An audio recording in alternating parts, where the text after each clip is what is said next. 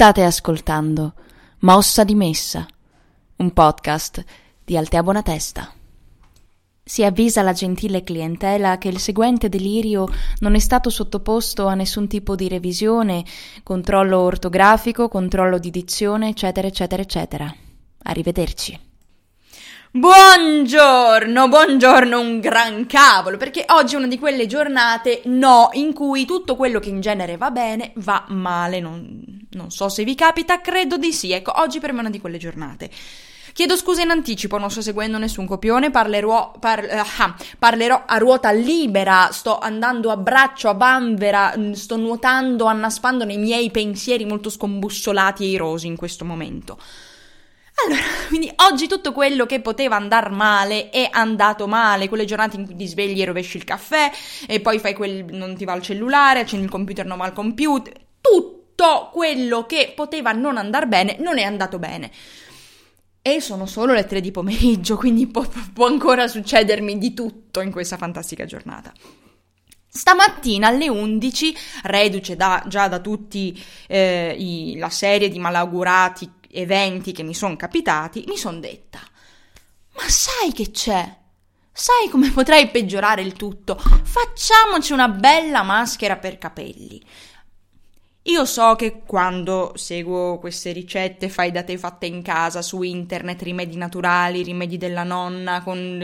io so che non va mai bene, so che so che sembra tutto facile, ma poi non è così facile. Io una volta per farmi uno stupido scrub corpo che avrei potuto comprare nei luoghi deputati a vendere scrub corpo, ma no, me lo sono dovuto fare in casa usando del caffè usato, ho intasato il bagno. Un'altra volta per farmi una maschera viso mi sono bruciata la pelle di mezzo volto, eh, scarta vetrata praticamente. E, e un'altra volta, eh, sempre per una maschera per capelli, eh, ho usato del tuorlo che mi è cotto in testa, cioè sciacquando poi questa maschera ho usato dell'acqua calda che mi ha fatto cuocere il, l'uovo in testa, quindi sono rimasta con i pezzi di uovo in testa per due giorni che non andavano via, ho usato di tutto, balsamo, shampoo, olio, di, di tutto ho usato per far andare via questi pezzi di uovo che non andavano via.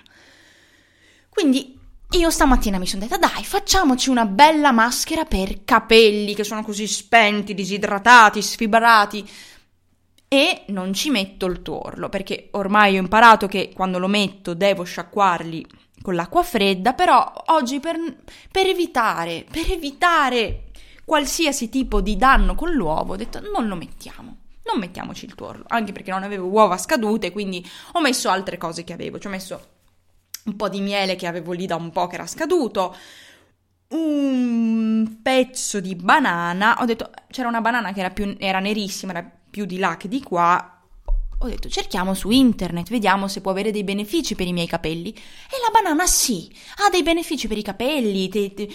Wow, fantastico, bene, utilizziamo quello che c'è.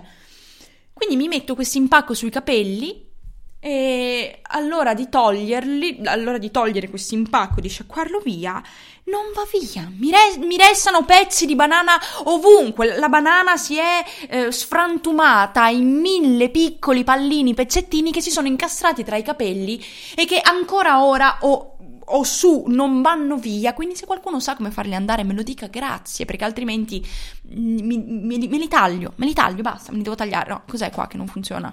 No, no, ci manca solo che mi si rompa il computer oggi e poi siamo a cavallo. E quindi sono con questi pezzi di banana in testa che non vanno via.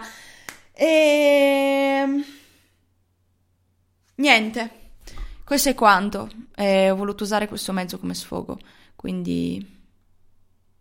Ciao, spero che la vostra giornata sia stata migliore della mia.